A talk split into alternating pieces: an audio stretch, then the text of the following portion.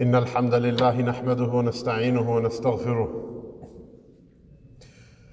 ونعوذ بالله من شرور أنفسنا ومن سيئات أعمالنا من يهد الله فلا مضل له ومن يضلل فلا هادي له ونشهد أن لا إله إلا الله وحده لا شريك له ونشهد أن سيدنا وسندنا وحبيبنا وشفيعنا ومولانا محمدا عبده ورسوله أرسله الله بالهدى ودين الحق ليظهره على الدين كله ولو كره الكافرون ولو كره المشركون ولو كره المنافقون أما بعد فقد قال الله عز وجل في كتابه الكريم يا أيها الذين آمنوا اتقوا الله حق تقاته ولا تموتن إلا وأنتم مسلمون وقال عز وجل في كتابه الكريم لقد جاءكم رسول من أنفسكم عزيز عليه ما عنتم حريص عليكم بالمؤمنين رؤوف رحيم فإن تولوا فقل حسبي الله لا إله إلا هو عليه توكلت وهو رب العرش العظيم صدق الله العظيم.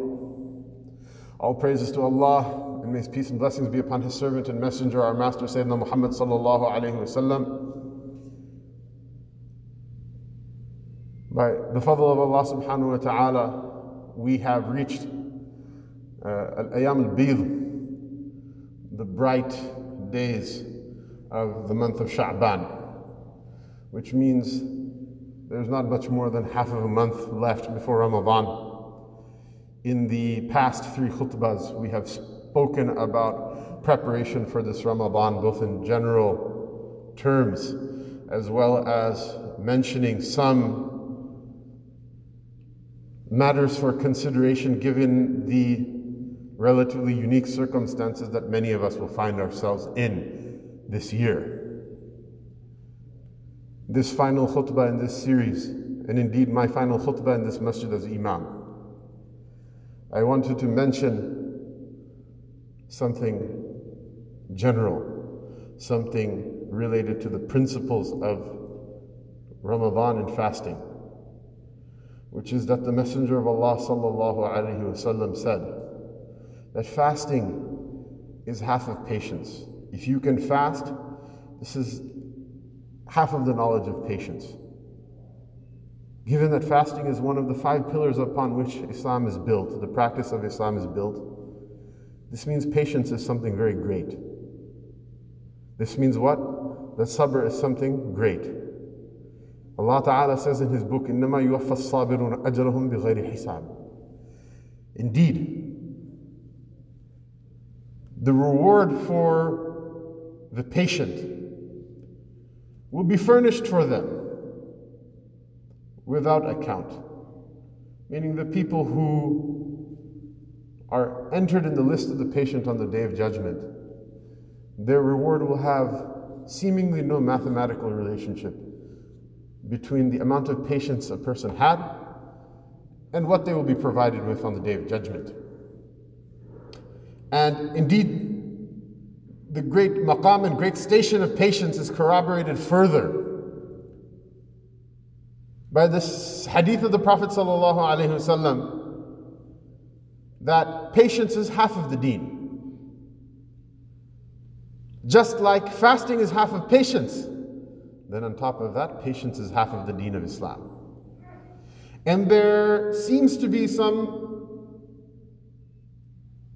type of misunderstanding amongst people when it comes to understanding what patience is. Nobody likes to be patient. Nobody likes to deal with difficulty. Nobody likes to work hard. Nobody likes to be sick. Nobody likes to be persecuted. People don't like to be punished for doing what's wrong. People especially don't want to be punished for doing what's right. And yet it happens. Yet we go through so many difficulties in the day. And the most difficult type of difficulty a person goes through is the one that they do not understand why they're going through it.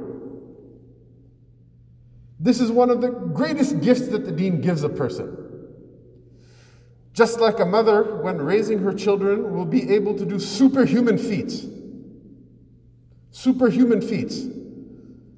That a woman, although the age we live in would like to deny it, is very different than a man. And from the cardinal virtues of being a woman, people of fitrah rarely would mention physical strength. However, a mother, in order to serve her child, from before even having, having had laid eyes on that child, will endure an amount of pain that would make a grown man cry. And after that, she will continue making sacrifices until the day that she dies. Why? Because she knows what she's suffering for. She knows what she's going through difficulty for. It's for her child. But there are so many things that happen to us in life. We have no idea why they happened. Somebody gets into a car accident. I don't know why. Somebody catches a particular disease.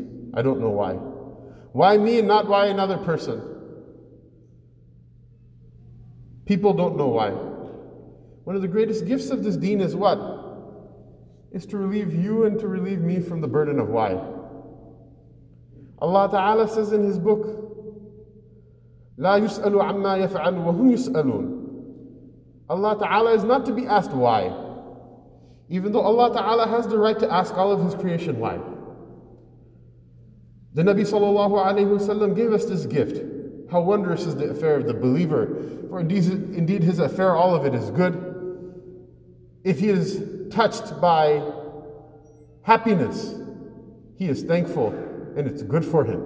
And if he's touched by affliction, he's patient and it's good for him. It's no longer your problem why. Rather, the slave is given a job to do, and the slave does what he's commanded, and the Lord commands. That is the natural order of things. And the Lord, from His generosity, has promised the slave, not because of compulsion or necessity, but because of His generosity, that whoever at least puts in a good faith effort to fulfill the work that he's given, the fulfillment of that work is what? Is that Allah subhanahu wa ta'ala will keep that person's honor in this world and the hereafter, not the least of which is that they will enter Jannah forever, a place where there's no deprivation, a place where there's no sadness, a place where there's no hunger, a place where there's no poverty, a place where there's no separation, a place where not even the least of discomfort will be tolerated. Jaza'an bima kanu ya'malun, as a recompense for the effort, as a recompense for the deeds that were attempted by the slave in this place of difficulty and in this place of test. So the first thing is that people run away from patience, like a person runs from death. And the fact of the matter is, nothing useful that is to be achieved in life can ever happen without patience. There's nobody who made it to the N B A without sabr. There's nobody who scored twenty, thirty points in a game without having that ball in their hand since the time they were a child and constantly throwing it at the hoop. There's no doctor who became a doctor except for through patience. There's no engineer who became an engineer except for through patience. There's no king or prince or president who made what they made except for through extreme difficulty and suffering setbacks and going through all sorts of tests and tribulations that tested their mettle, that tested their resolve. Muslim, Kafir, Democrat, Republican, black, white, purple, no exception. No exception at all. This is the first issue that we have, is that we run from patience as if we run away from death. But we should remember the hadith of the Prophet Sallallahu Alaihi Wasallam, that Jannah, the hijab of Jannah is what? Is makarih. It's, it's things that the nafs, that the, the nafs finds unpleasant, unattractive. The gift wrapping that Jannah comes in is what? Is all of those things that the nafs doesn't like. Hunger and thirst, which literally are part of the fast. Deprivation, which is part of the fast. Getting yelled at by the imam in the khutbah for not turning your phone off. Nobody likes it, but it's for your own good. Imam doesn't hate you. Imam loves you. That's why he's here. It's good for you, but nobody wants it. I wouldn't like to get yelled at. Nobody likes it, but it's good for you. Literally, it is the gift wrapping that Jannah comes in. According to who? According to the Rasul Sallallahu Alaihi Wasallam. So we shouldn't run from this patience. We shouldn't have this irrational fear of it. But on top of that, we also still have a misconception about what patience is. There was a, a famous exchange between two of the mashayikh in the old times. Both of them were people who were travelers of the spirit, on the spiritual path, so they asked one another, "You tell me, my brother, what do you define as patience?" People used to have these types of discussions. Now we talk about, you know, Teslas and uh, uh, uh, uh, Lexuses, and uh, we talk about real estate and Bitcoin and GameStop and these things. In the old days, the people used to be fascinated. It used to capture their attention. They used to be fascinated by spiritual matters, so they used to talk about them. So two of the mashayikh, they said, "What does patience mean to you?" So the first says, "To me, patience is that if Allah gives you something, you should be pleased with it. And if Allah Ta'ala denies you something you want, then you should be patient. Then you should also keep it together. You shouldn't fall apart." The second says, this is the definition that we give in my country to the patience of dogs. To the patience of dogs. By the way, it's a very high maqam. I don't mention the story in order to belittle. Whoever is able to do that, that when Allah gives you something, you're happy. And when Allah decides that something you want, you don't get, that you be patient. This is also a very great maqam. There are many qualities that dogs have inside of them. If a human being were to bring inside of him or her, that person would be a great person. But the second shaykh says what? He says that this is the patience amongst my people. This is the patience, we call it the patience of dogs. What is true patience? True patience is something that, that involves some sort of a plan. True patience is not you being a bubble of froth on top of the ocean, getting tossed here and there, putting no effort into a plan, putting no effort into a goal, putting no effort into realizing or seeing yourself, the ones you love, your business, your neighbors, your family, your children, your deen, your ummah, get somewhere better than what it was from before. If you have a goal, your goal is to lose weight, you're going to have to skip dessert, not just once, several times. It's going to burn. But the patience you have at that burning, that patience is not like, oh, well, I wanted dessert, but I didn't get it today, so I'm going to be patient. No, it's patience, and it's employed as a tool that allows you, that helps you to prosecute a plan. You see, patience, like we said before, is not the refuge of fools, is not the refuge of the deprived, is not the refuge of victims. Patience is the very tool through which greatness is achieved. There is no other route to greatness other than patience. If someone were to hand you your aspirations, I want to become a doctor, here's your medical degree. Are you going to be a good doctor? No. Someone handed you the rule, say, here's the scepter, you're a khalifa, you now rule the entire world. I promise you, a person who receives it without without earning it, without going through the difficulty, without you know going through the ropes, that person will destroy the entire world right before your eyes. And it will be much faster than you think. And if you don't believe me, see, see how brothers and sisters fight with one another for the miraf, for the inheritance of their fathers, without earning it. See how quickly people go from millions and tens of millions, hundreds of millions to absolutely nothing. We should read history, mashallah, the greatest historian in the history of history, Ibn Khaldun.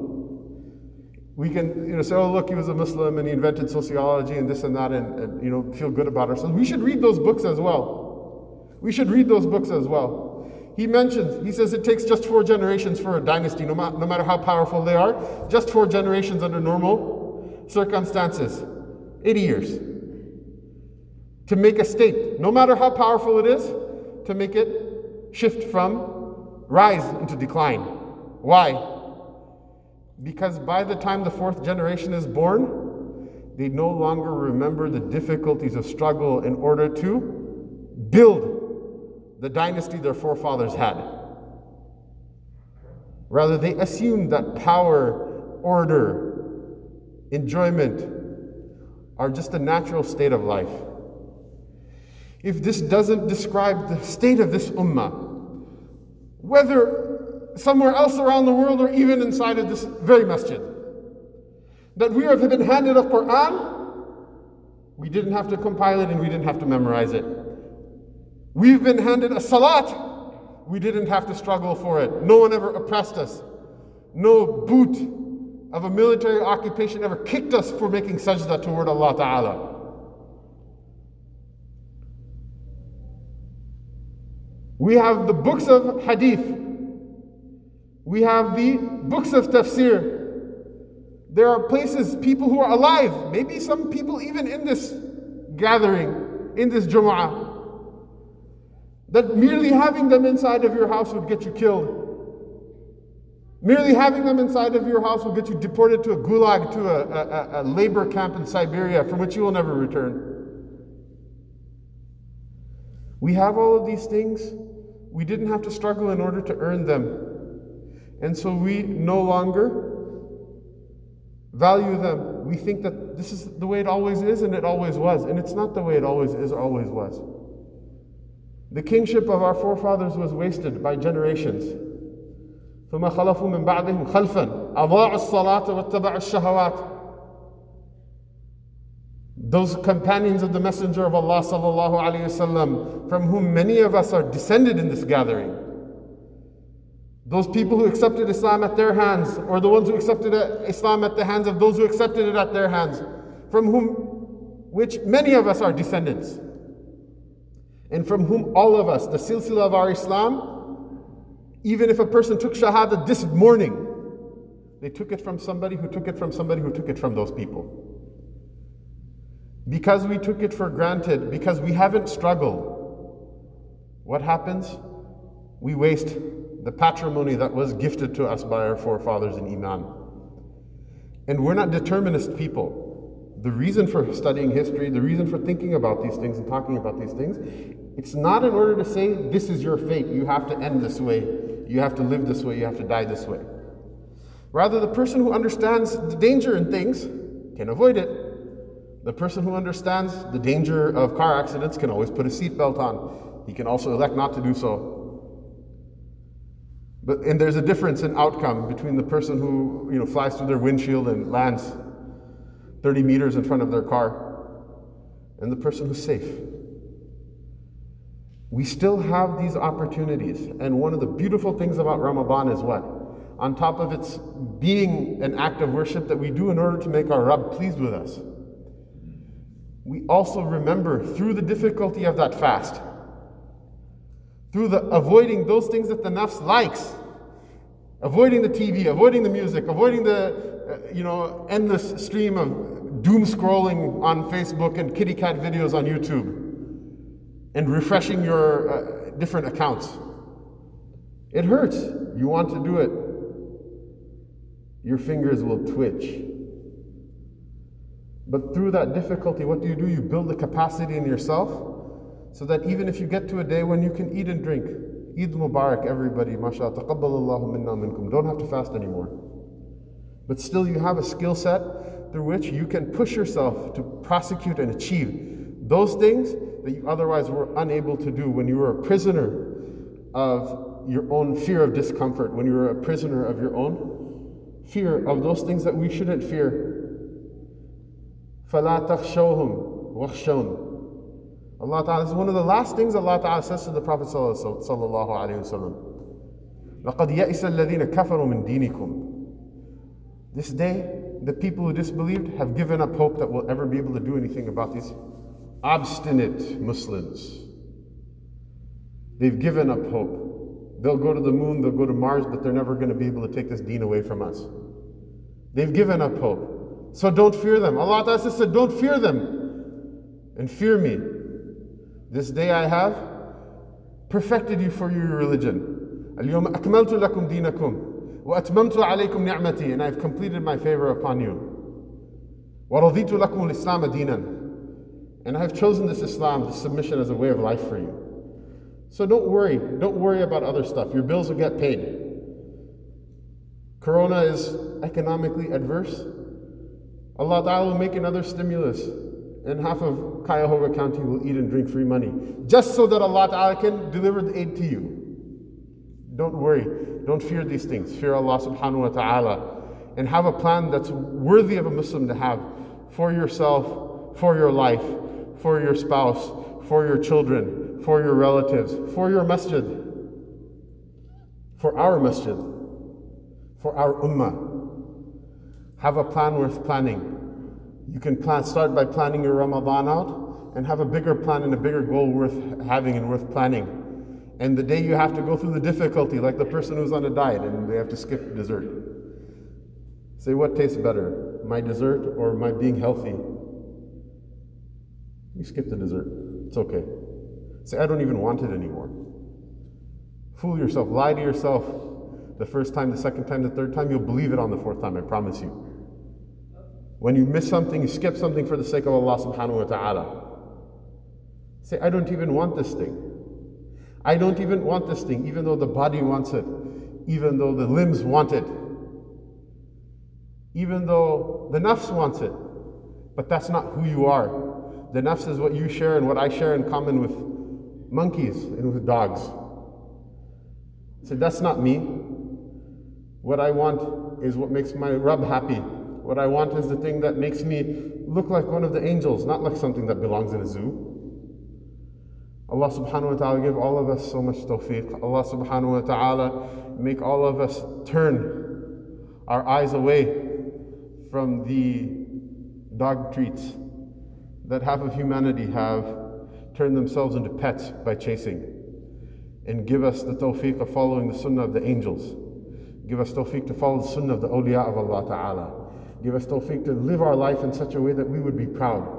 And it's hard, it's difficult. Neither am I perfect, nor is anybody else perfect.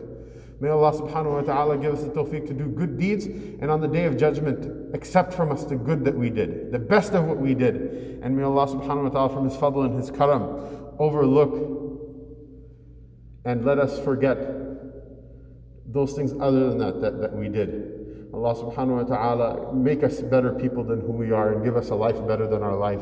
Give us time better than our time. Give us words better than the words that we've had so far. Give us something better. May Allah subhanahu wa ta'ala, from His karam, Ya Akram al-Akrameen wa Ya Arham al-Rahimeen, Ya Allah, give us something better than what we have. بِفَضْلِكَ وَبِرَحْمَتِكَ يَا أَرْحَمَ الرَّاحِمِينَ وصلى الله تعالى على رسوله سيدنا محمد وعلى آله وصحبه أجمعين وأقول قولي هذا وأستغفر الله لي ولكم ولسائر المسلمين فاستغفروه إنه هو الغفور الرحيم.